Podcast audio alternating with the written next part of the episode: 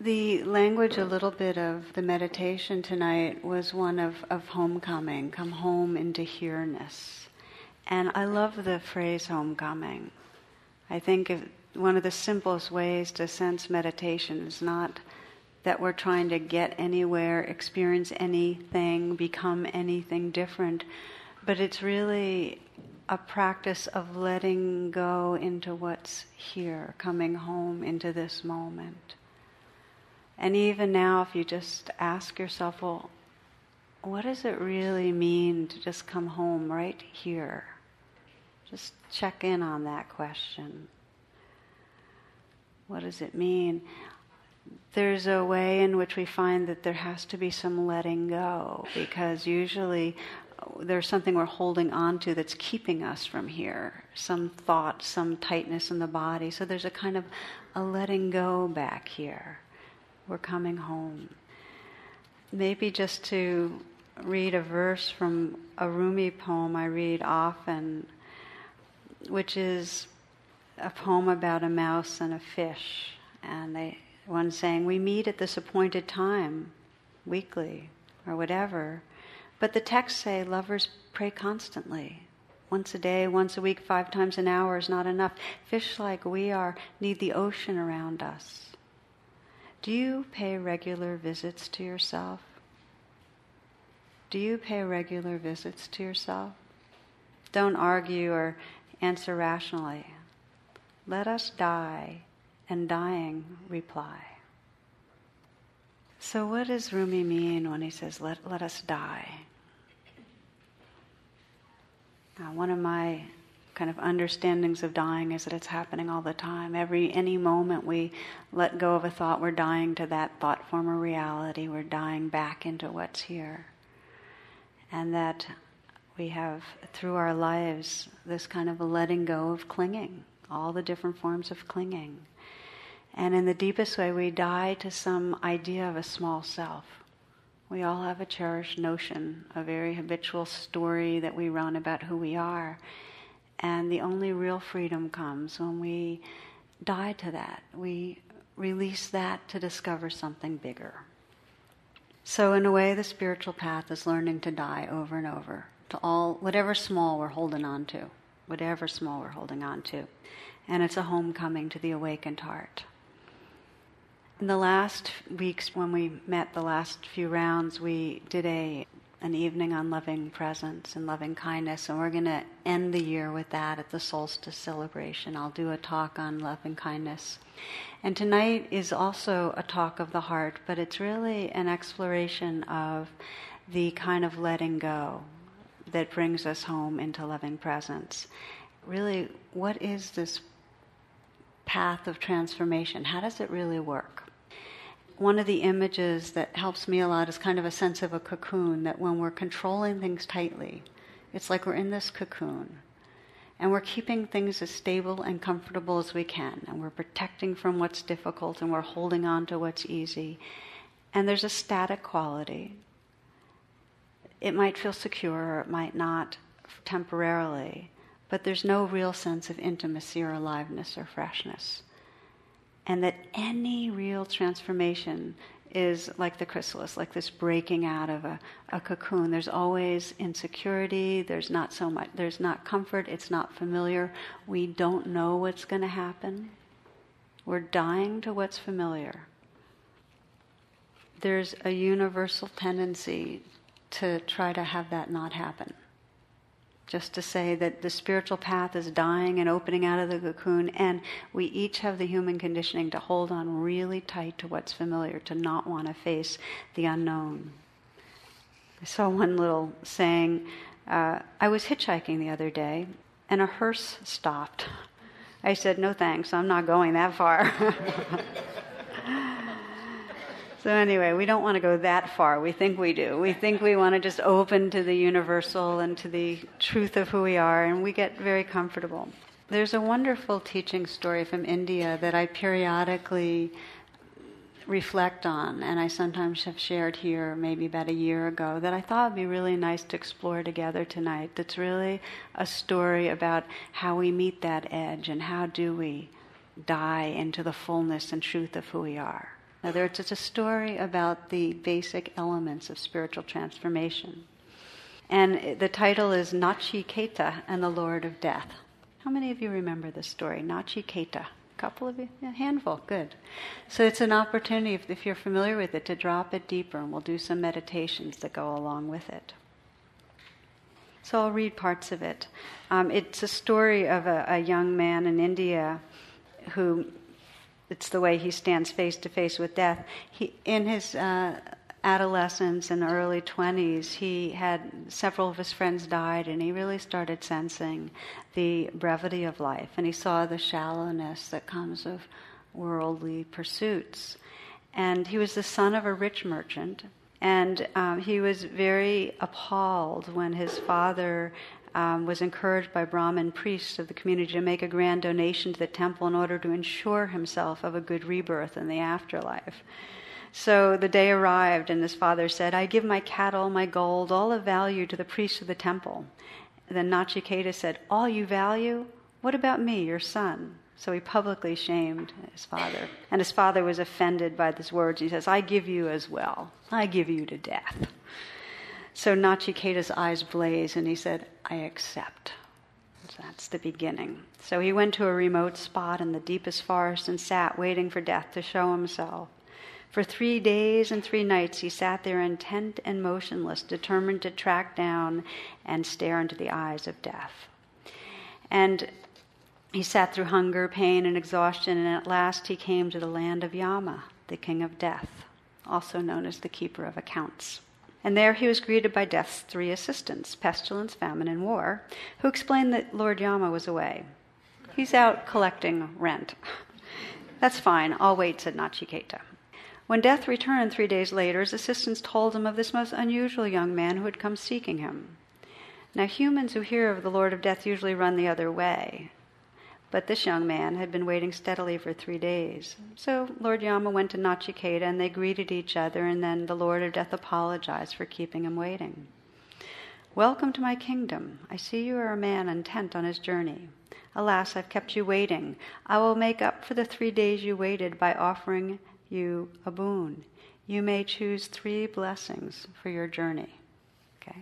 So during this time of waiting, he had entered, Nachiketa had really entered into a very luminous state of mind, and he recognized what he needed to move on. He knew the blessings he needed.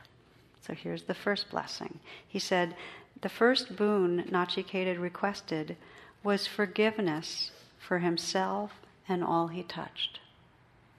So this is the entrance to the spiritual path. Forgiveness for himself and all he t- touched. He said, Let my Father look upon me with the same joy as the day I was born.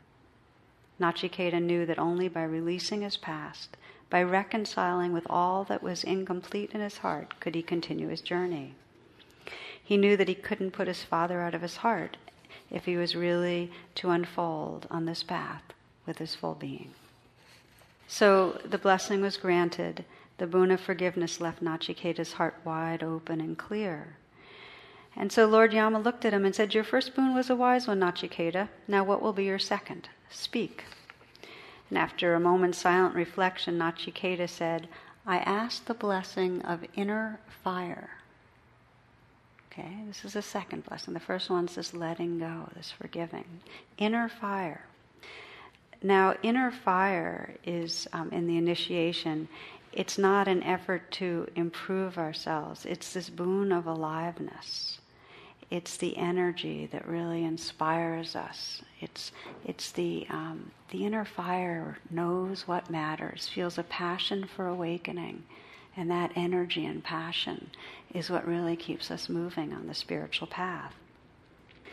This was, again, uh, this was granted.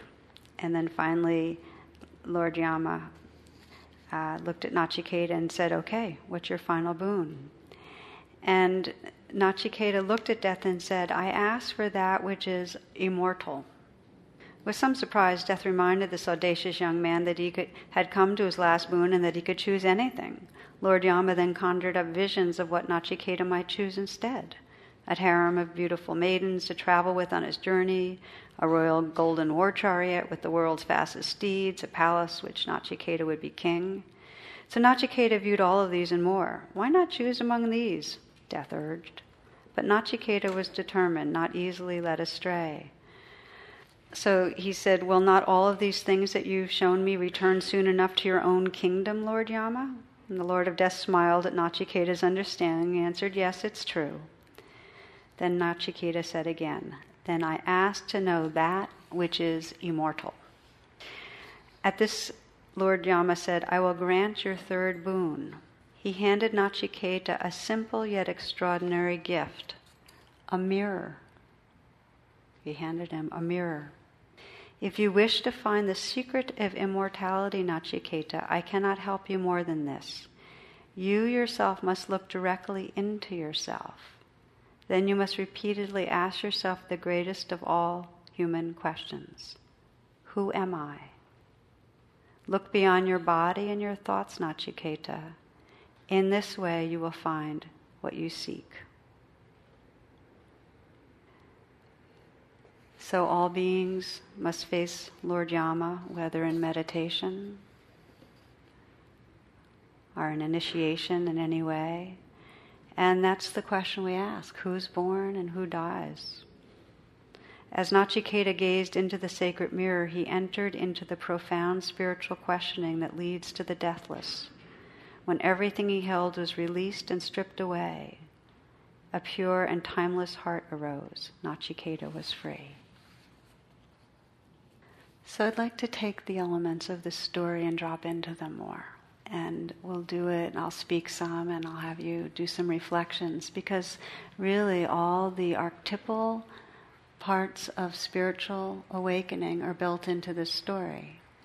And it begins with disillusionment, which is the way we all begin. We all have an idea of how it's supposed to be, an idea of what we want, idea of what we think should happen. And then absolutely life does not cooperate. We get disillusioned, every one of us. It happens in big ways in our life when we get that diagnosis that removes the idea of having a long time to live. Our relationship crashes. Or we're addicted and we realize we're just wasting our days. They're just rolling by day after day and we're caught, we're hooked. Or we lose a job, or perhaps the disillusionment is that our children leave and we realize, wait a minute, what, what's really the meaning here? Or maybe we feel betrayed by a community or an organization or a teacher.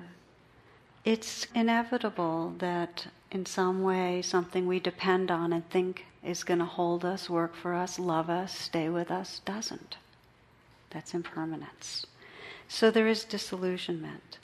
And like any experience when we get disillusioned we can either get either crusty and harden and get and kind of have it confirm the belief that this world's not trustworthy or I don't deserve and tighten up, or that disillusionment can break us open so we can touch more deeply into our spirit and discover really the resourcefulness that's here. This life is a test. It is only a test. If you were if it were real life, then you'd been told and you'd been given more specific information about where to go and what to do. Somebody sent me that. Anyway, so there's no operating manual here.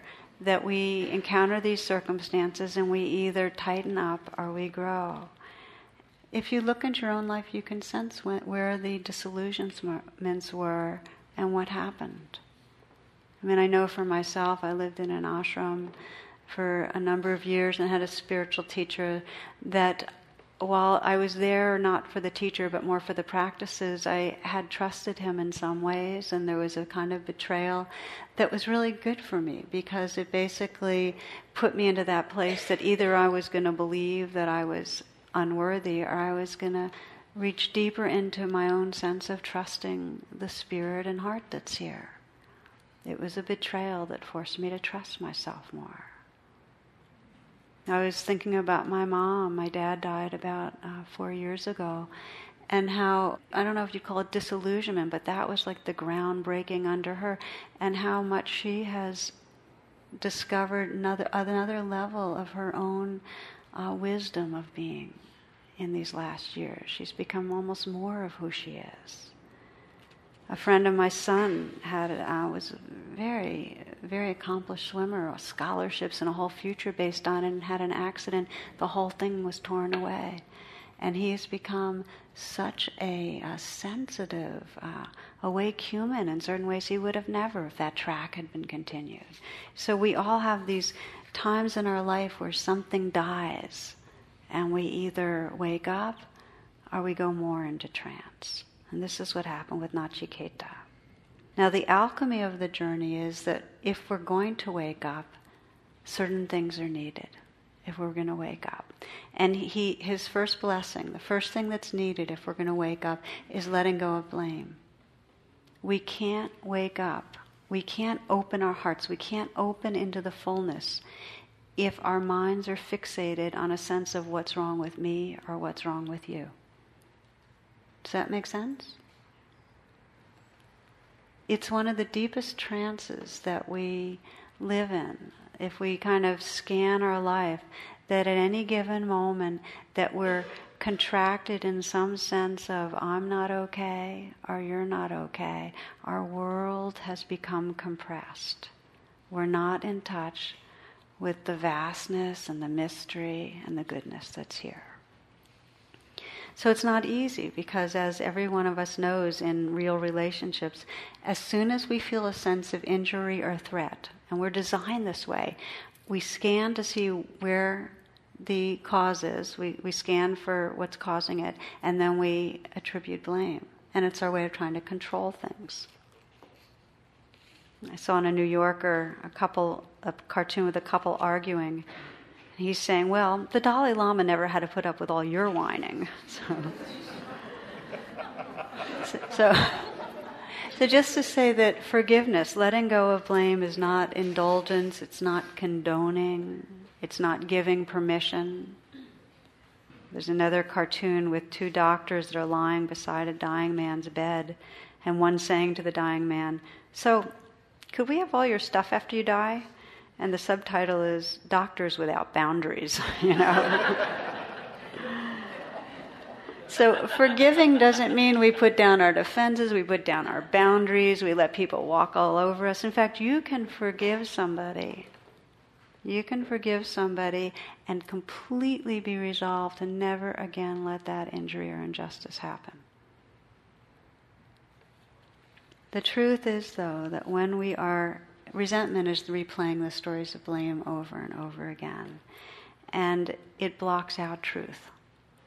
When we're replaying the story of blame, we can't see who the other person is because we're fixated on this narrow sliver of who they, we think they are. And of course, we contract because whenever we're blaming, we're living in a story of self that's victimized, a story of self that's oppressed, a story of self that has to get back. So the self story is contracted and the story of others is contracted. The truth is, do you ever feel happy when you're blaming? Do you ever feel free? Do you ever feel whole? We know that it contracts us. But it's a life process because every one of us has been injured Every one of us has been injured, so every one of us has that conditioning to harden and to, in some way, trying to affix blame on ourselves or on others. And you can't will forgiveness. It's a blessing that you can be willing to be present with blame. So that's the blessing, this willingness. And just by asking for the blessing of forgiveness, Nachiketa was willing.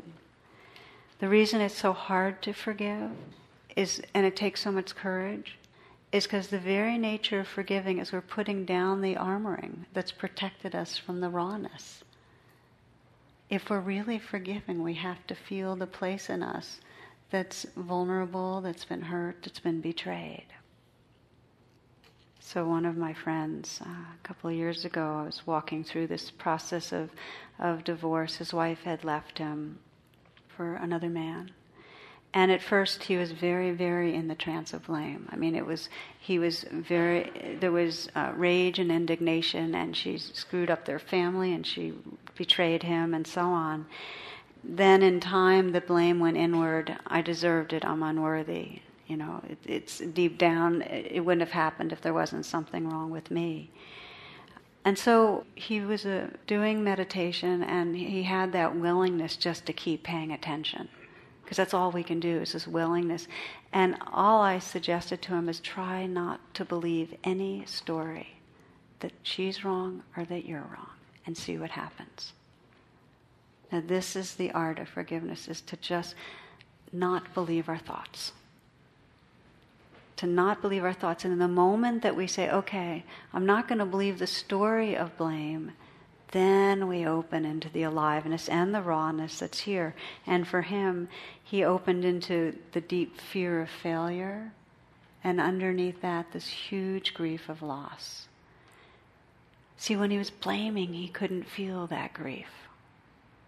He couldn't feel the sense of separation that he really, that was the anguish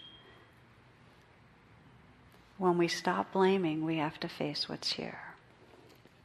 For this man, when he was able to include that rawness and that vulnerability, he discovered a kind of compassion that was a homecoming. So, forgiveness is the gateway to homecoming. When we let go of the stories of blame, we touch in first to the layers of vulnerability and then to that vastness of heart. Now, meditation, when we sit here on Wednesday night or when you practice, it's an ongoing practice of forgiving. Because to be present, we have to forgive or let go of what we don't like. We have to be here with what the, the sensations that are difficult. We have to be here with the emotions that are difficult. We have to forgive what's here. So I'd like to just take a moment to just explore forgiveness, just assuming we're going through this initiation tonight, these same steps that Nachiketa did, and just get a taste of each of the pieces.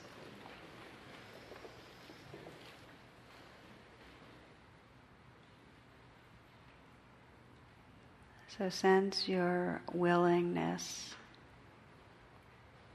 to come home to be here, to awaken. Just as Nachiketa really did this initiation with death, there's this willingness, there's this kind of purposefulness that says, I'm willing to be here. And the gateway is to forgive or let go of whatever we're pushing away. And we can do that in a very immediate way by just scanning through your body and sense is there any part of your physical being, any sensations that are difficult that in some way are asking for acceptance? Just to be included in awareness right in this moment. And you might notice tightness in a muscle, or soreness, or maybe stomach ache, or maybe sleepiness. Maybe there's nothing to let go of. But just scan your body and sense is there anything that you can really more deeply allow, forgive, let be?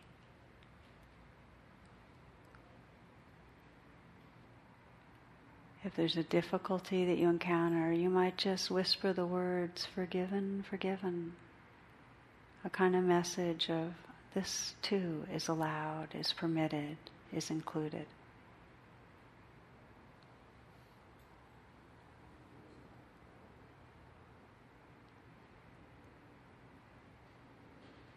So we forgive what's physically difficult.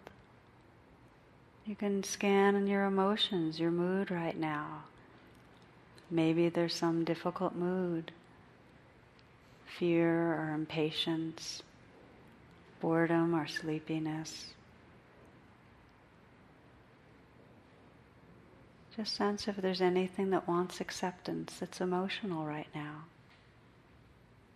To forgive is to let go of our judgment or blame and let be what's here.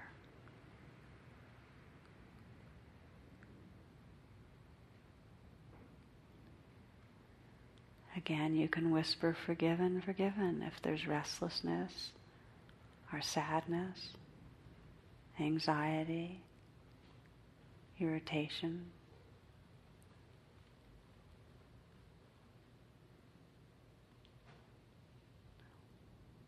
Widening the scan to sense your life right now and sense if there's any situation that you're at war with that turns you against another person, that brings a blame towards another.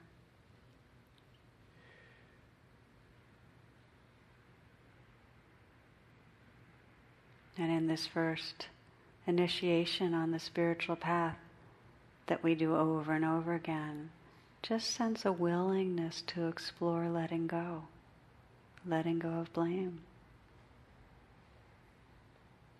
What would you have to feel if you let go of your story of blame, of somebody being wrong?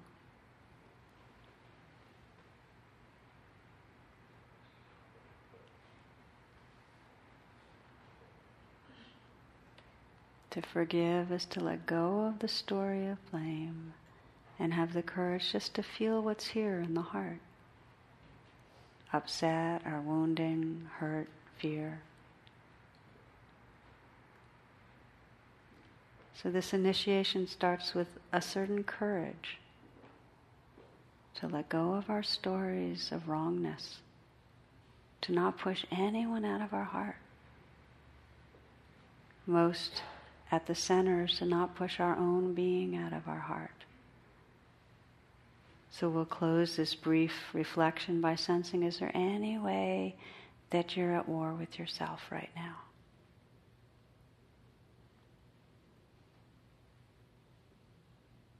Any deep sense of way you feel like you're failing, falling short, not doing it right.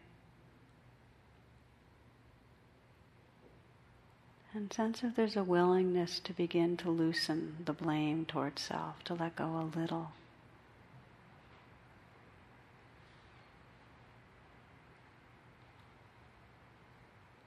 What would your experience be if you weren't making yourself wrong in any way right now? Just try that on.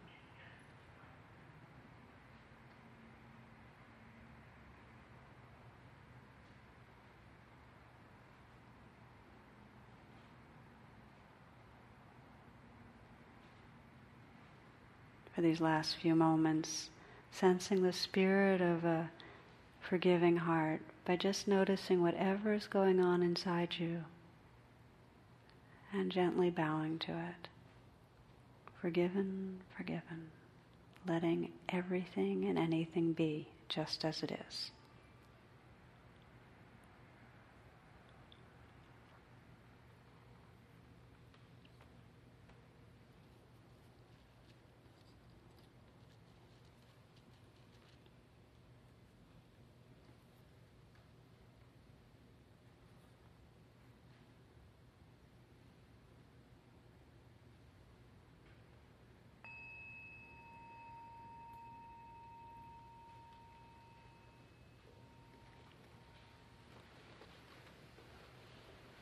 So, the first blessing, the first gateway of spiritual transformation is this letting go of blame. And I just want to say it's not something we can do on command. But what we can do is have a real intention. It said that your intention to forgive, that kind of willingness to be present with the process, is opens the door. It all happens from that. So, if all that happens in as you leave with a little bit more of a conscious intention to not believe your stories of blame, it's an incredible gift. That is the first blessing on the path of spiritual transformation. The second blessing that Nachiketa received was inner fire. And inner fire is really the love and interest in life that allows us to give ourselves wholeheartedly to the path. You have to have that. There's a um, wonderful line from Robert Frost. He said, Something we were withholding made us weak until we found it was ourself. Now, giving ourselves to the path, giving ourselves to spiritual transformation, doesn't mean in some way we're foolish or we risk our life unnecessarily or we betray our sense of balance. There's a, a line that somebody wrote that goes, If at first you don't succeed, then skydiving isn't for you, you know. so I like these little one liners. So the inner fire is this love of awakening. It's this love of life that really allows us to engage without holding back. It's, it's the sincerity. And you know how it is when you meet someone that's sincere? I don't mean kind of gooey, ooey sincere, but I mean sincere like from a really alive inner place. There's, it's contagious. There's something you trust about that person when they're sincere. That's the inner fire. It's when we remember what really matters. D.H. Lawrence said, you know, it's not about getting what the self wants, it's about realizing what the self really wants. And that takes some diving. You know, if we watch ourselves through the day, our mind and attention is fixated and driven by narrow wants. I really want to get this checked off the list, or I really want to get you know, the, the shopping and I really want this particular kind of bagel and I really want this person to respond this way. You know, it's, we, we get fixated in narrow ways. And so the inner fire is what drops us into where the real aliveness is, so that at any given moment there's this remembering what I really want is to feel our connection, to feel the love that's here. What I really want is to live in truth right here. It's not like finding truth, it's inhabiting truth, it's being it. What I really want is to be real, to not pretend. What I really want is not to hold back loving, not to wait for something. It's that quality that's the inner fire. So let me just ask you to reflect. Just take a moment to, you know, let your attention go inward.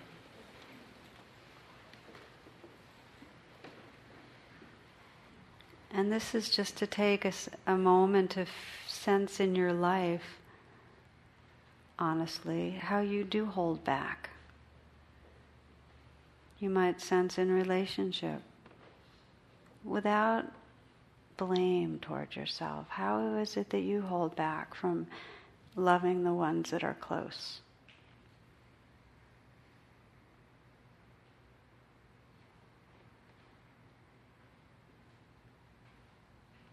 How do you hold back from expressing your creativity?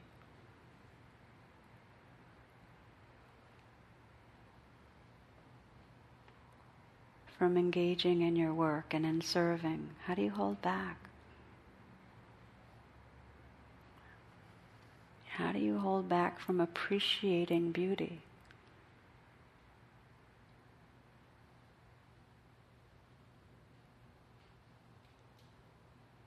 How do you hold back from really giving yourself to the fullness of a spiritual path?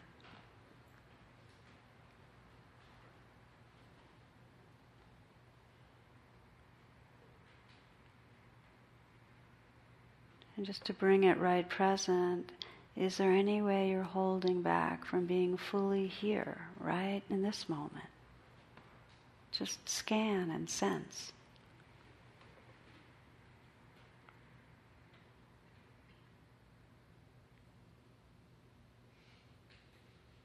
we begin to rekindle the inner fire when we notice the habits of holding back.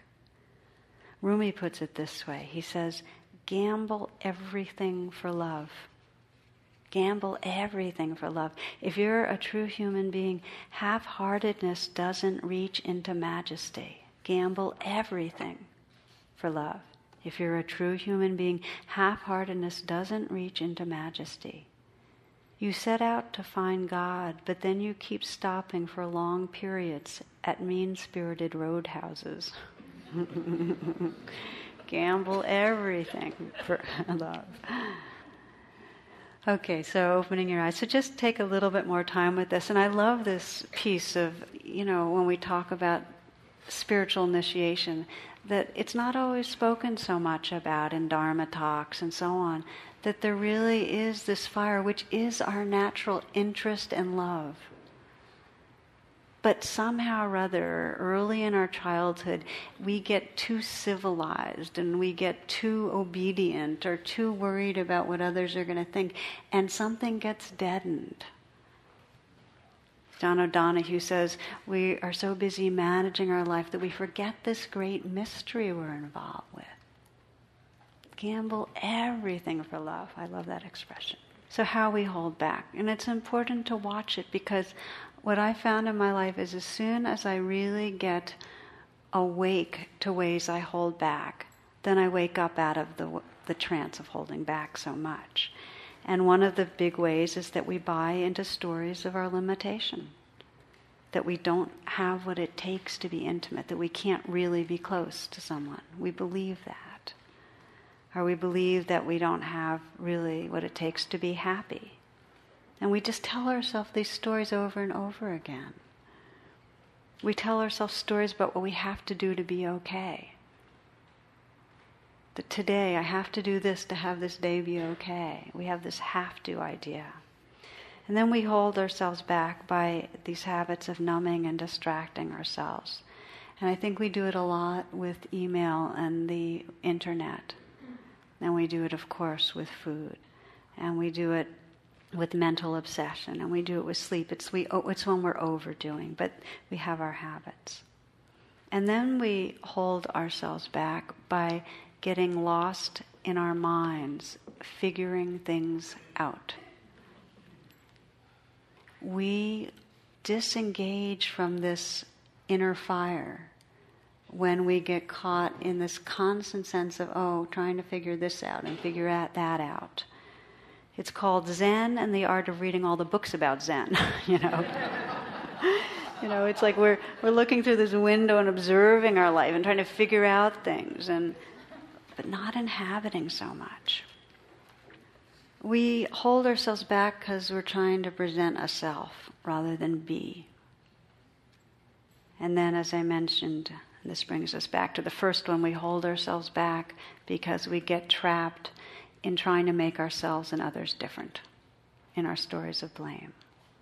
So, there's another word for not holding back, and that's devotion. And again, we don't hear that so much in a lot of the Buddhist talks, but that the inner fire is a sense of devotion, that we devote ourselves, we surrender ourselves to what we love, to being awake. That it's not a church on Sunday thing. And the more we're aware of what we love, the more every moment of our life becomes woven into the fabric of waking up. It matters every moment. It matters how we make our breakfast and eat our breakfast, and how we read the newspaper, and how we greet the first person we greet of the day, and how we put our head on the pillow, and how we drift off. It matters that we're at home in those moments. Rilke says this, and this is really about a practice of remembering what we cherish. And, and I encourage it if there's a daily practice that you just weave in and weave in and weave in. It's that question okay, what really matters to me? Because that brings us back to that inner fire. Any moment that we ask and we sincerely pay attention, we start coming home again. So, Rilke, he says, You see, I want a lot. Perhaps I want everything the darkness that comes with every infinite fall, and the shivering blaze of every step up. You have not grown old, and it is not too late to dive into your increasing depths where life calmly gives out its own secret. You have not grown old, and it is not too late to dive into your increasing depths where life calmly gives out its own secret.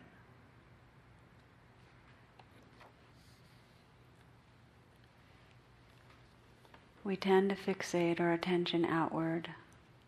We tend to fixate narrowly. And so, this second blessing is that inner fire, that devotion that says, This moment matters. Come home, be fully here, in love, now. So take a moment again, we'll practice. So this is the second initiation.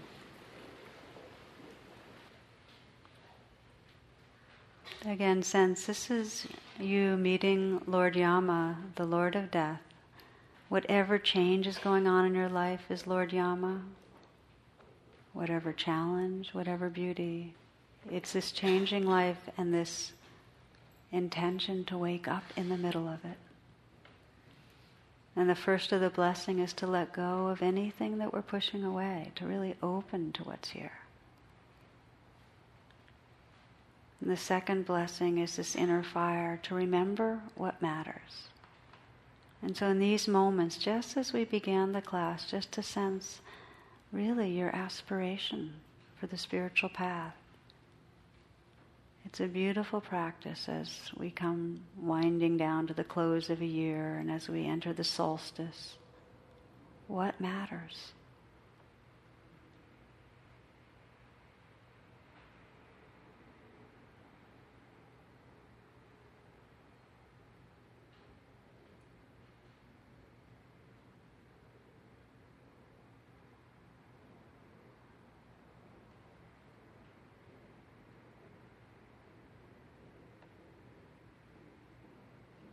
Touching this inner fire by really giving yourself, not holding back from what's right here.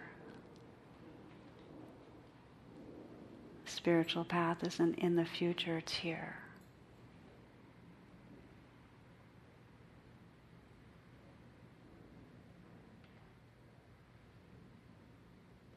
Letting this life matter.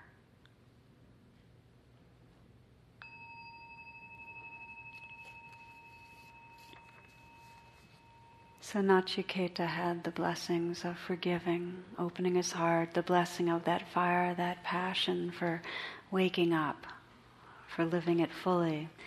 The third of the blessings, and that was the mirror. And this blessing is really um, his quest was for the timeless, for that which is beyond time and space, that which is immortal. And his gift was this mirror of looking into his own being the message being that we discover the timeless and that which is immortal when we look into the depth of awareness itself.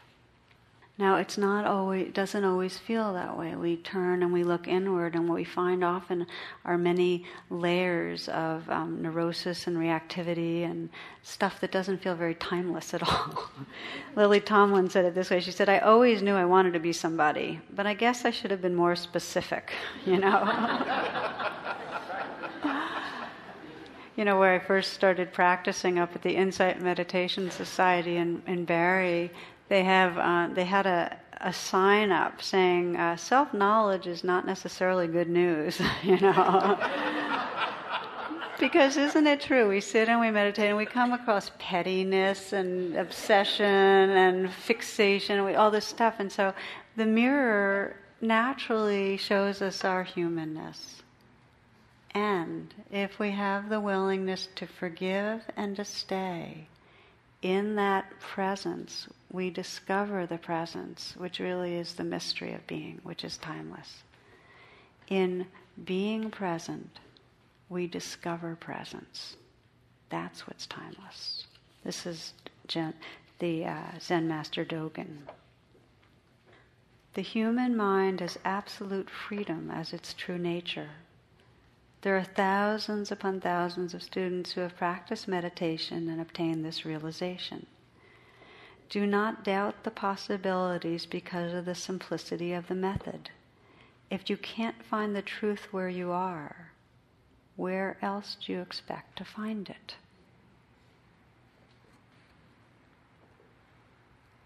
we have the delusion of thinking that truth or freedom or that which is timeless is down the road or out there. So it's not our uh, tendency to sense that this very awareness, this very awareness that's here, is as vast and beautiful and mysterious as anything in the universe. There's nothing more out there than the awareness that we look into. The mirror, when we really look into the mirror, when we really look into awareness, we discover the universe and we discover that which is timeless. Do you make regular visits to yourself?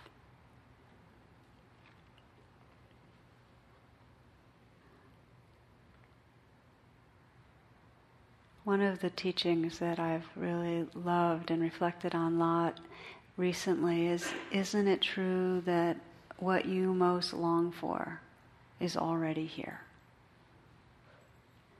And when we take that, that inquiry, you know, what do we really long for? That which is timeless, love, mystery.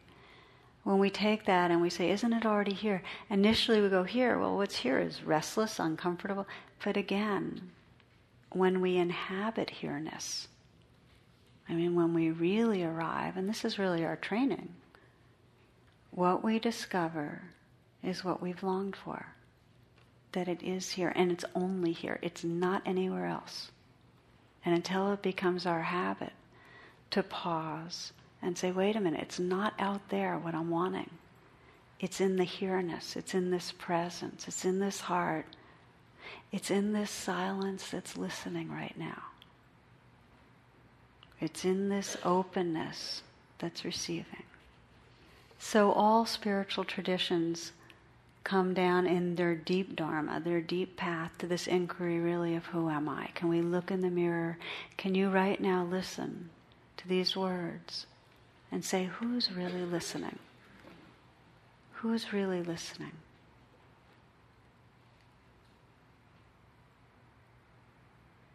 Who is aware right now?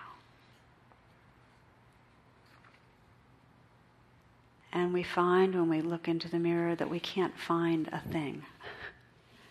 You know, the Tibetans say that the supreme seeing is the seeing of no thing. There's this mystery, this awakeness that doesn't have anything solid. This is a poem called Tilicho Lake by David Whyte. And I'm reading this poem because I feel like it brings together the elements of this initiation, this spiritual transformation. That we let go of the ways that we're pushing away others or ourselves. That we feel the love for life. That we feel that inner fire. And then we look deeply into what's true. Okay, Tilicho Lake. And then we'll close in this high place, it is as simple as this leave everything you know behind. Step toward the cold surface and say the old prayer of love and open both arms. Those who come with empty hands will stare into the lake astonished. There, in the cold light reflecting pure snow, the true shape of your own face. Those who come with empty hands will stare into the lake astonished, there in the cold light, reflecting pure snow, the true shape of your own face.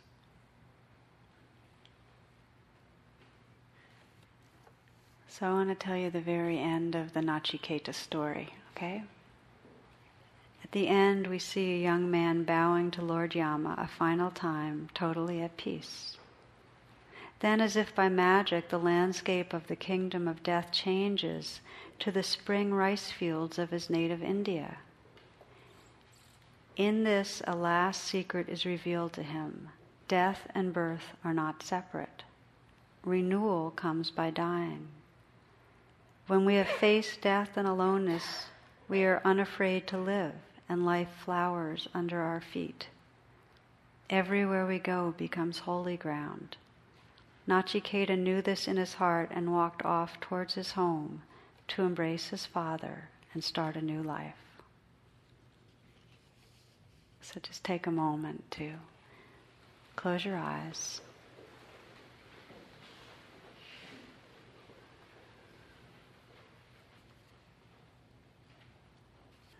making again a visit to ourselves. And just let this be a sacred pause,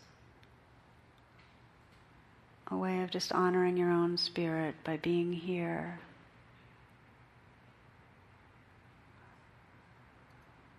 Again, letting go of anything that's holding you back,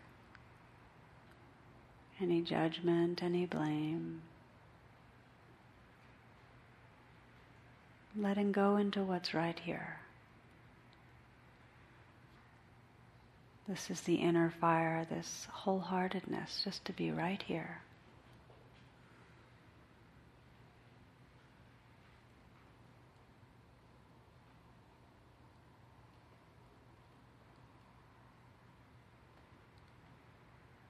Looking to the awareness itself that's here this empty, awake presence.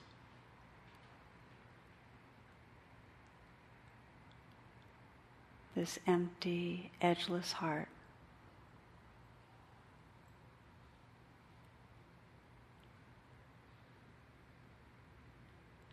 Totally at home in what is.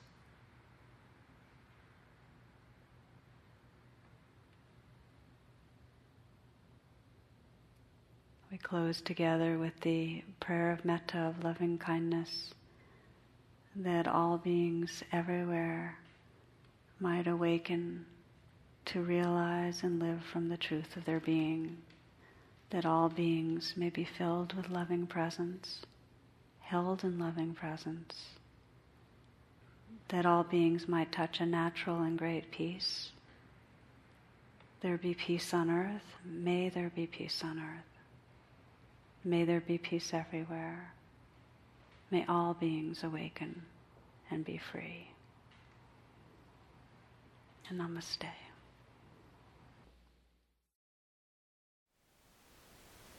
Thank you for listening. To learn how you can support the teachers and Dharma Seed, please visit dharmaseed.org slash donate.